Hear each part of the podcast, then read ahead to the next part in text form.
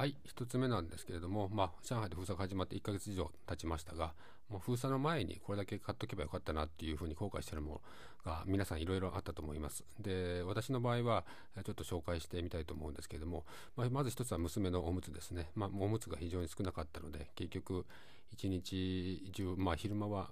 おむつを履かせないで、夜寝るときだけ履かせるみたいな感じでおむつの数使用数を何とかしてセーブしてましたけれども、やっぱり封鎖前にですね、アピタンとああいうスーパーに行ってちゃんと買っとけばよかったなというふうに思ってます。後悔してます。で、ふたつめは、まあ、調味料関係ですよね。意外とここら辺もいっかげつとかになってくると途中でなくなってきちゃうんで、まあ、醤油であったり、まあ、塩コショウであったり、油とか料理酒とか、まあ、そこら辺のもろもろですね。で、あとトイレットペーパーとかティッシュとかの紙関係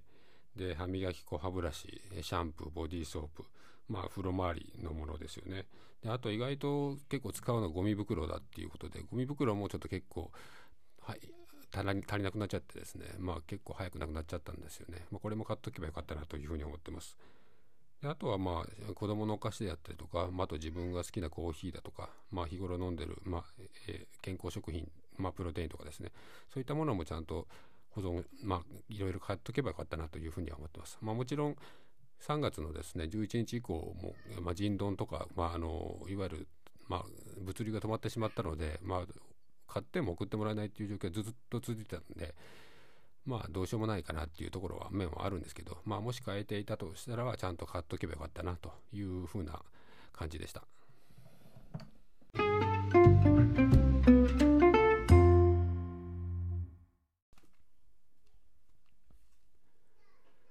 で、最近ですね、物流が復活するとかいう話をいろいろ聞くと思うんですけども、結構私毎日タオバオのお店の方でやり取りしててですね、物流どうなのっていうことで、まあ、同じような店に、まあ、毎日こまめに聞くっていうようなことをしてるんですね。まあ、それを聞いてるとですね、まあ、かなりあの全面的に物流がまあ復活するだろうっていうような見通しがまあ立ってきているようで、もうすぐだもうすぐだっていう話でいろいろ聞いてるんですね。で、先週聞いたの面白い話が一つあって、で、なんか人丼が全部クワイディも受けるよと、宅配の部分も受けるよっていう話で、えー、話を受けたということで、じゃあということで、今発送できるからオーダー受けますって言って、タオバオでいっぱい消費者の発注を受けて、で、人道に全部流したら、いや、やっぱダメだと、やっぱできないとか言って全部キャンセルされて、しかもですね、荷物も一旦預けたのに、その荷物を、預けた荷物をあいつらが全部返してきたということで、ものすごい、えー、困ってましたね。そういう話もありました。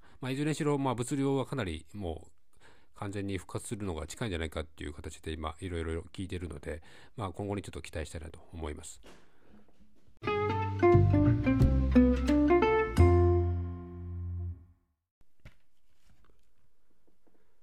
で、もう一つなんですけど、昨日ごがつよっかですね、うちのマンションの敷地の方で散歩ができるようになりました。まあ、居民委員会の方から、まあ、連絡通知がありまして、まあ、社区の中は散歩してもいいよと、ただ時間は毎日いちじかんで、まあ、えー、ひとりだけ、一家庭でひとりだけ、えー、外出していいよっていう話なんですけど、まあ、みんな、まあ、基本守ってる人いなくて、みんな家族で散歩してるっていうような感じですね。まあ、ペットとか飼ってる人はもう毎日もう、まあ、そういう通達、外出禁止っていう通達を無視して 毎, 毎日ね散歩に行かせてる人はいっぱいいましたけれども、まあ、やっと、まあ、オフィス公式にですね、オフィシャルであの散歩してもいいよっていう形になったんで、で、今の段階で言うとごがつよっかからなのか、なのか後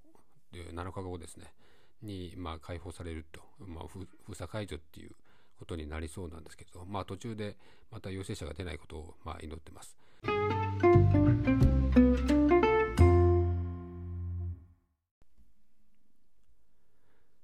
で、今回の封鎖でですね、いろいろ知ったことがあるんですけども、なんかいつも陽性者が出るなって、どういったところに出てるんだっていうところで見てると、まあ、結局その社区を毎日出入りしている人がいたりとか、また居民委員会の中でもこの社区の中に住んでない人がいて、外部から毎日やってくるような人がいるということで、その人たちが、ね、結局外でウイルスをもらって感染しちゃって、で、社区の中に持ち込むっていうパターンがやっぱり結構多いなというのが印象があって、これを考えると、まあ、非常に外の世界は非常に危ないのかなっていうふうに思いますね。まあ、その何か食品の生産側だったりとか、物流側でとか、まあ、もしくは医療従事者とか、まあ、そういった関係の方々のところから、まあ、ウイルスがどうも出てるなということはちょっとあの否定できないような感じがしますね。